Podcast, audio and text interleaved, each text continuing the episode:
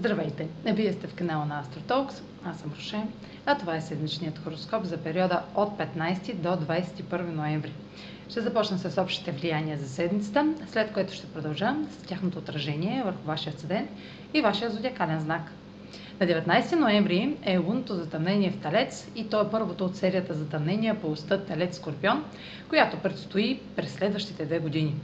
Лунното затъмнение в Талец е в аспект с Юпитер в Водолей и Плутон в Козерог, което сочи големи резултати с мощен трансформиращ ефект върху зоната на сигурност.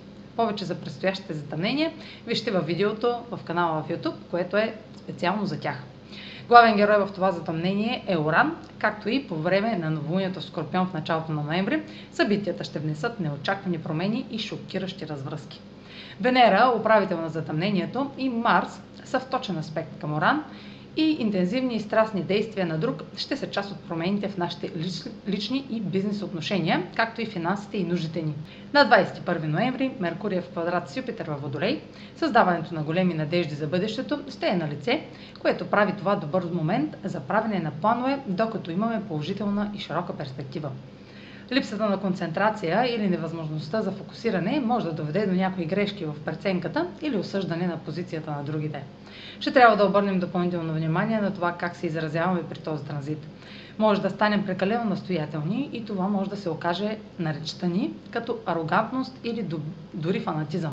Оптимизмът и вярата, че сме прави, може да излезе извън контрол, така че е добре да не обещаваме твърде много и да не наценяваме способностите си, когато правим планове за бъдещето. А сега проследете как ще се отразят тези енергийни влияния на вашия седен и вашия зодиакален знак седмична прогноза за Седент Козирог и за Зодия Козирог. Лунното затъмнение попада във вашата сфера на себеизявата и може да достави голям прилив на внимание върху вас, креативност или романтично привличане. Резултатите сочат, че изисквате повече или очаквате по-добро и може да има рискове от преразход или прекаляване. Венера, управител на затъмнението в Тригон Соран, сочи, че резултатите могат да бъдат добри за вас, стига да поддържате перспективата си и да не прекалявате.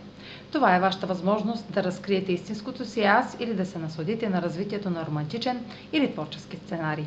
Марс във вашата социална сфера в опозиция на Оран дава изненадващо публично заключение, включващо приятели, групи или вашия образ. Действията могат да бъдат непредсказуеми и трябва да се внимава преди да изгорите някакви мостове, понеже резултатите ще бъдат окончателни.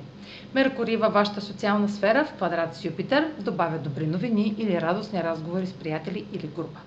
Това е за тази седмица. Може да последвате канала ми в YouTube, за да не пропускате видеята, които правя, да ме слушате в Spotify, да ме последвате в Facebook, в Instagram, а за онлайн консултации с мен може да посетите сайта astrotalks.online, където ще намерите услугите, които предлагам, както и контакти за връзка с мен.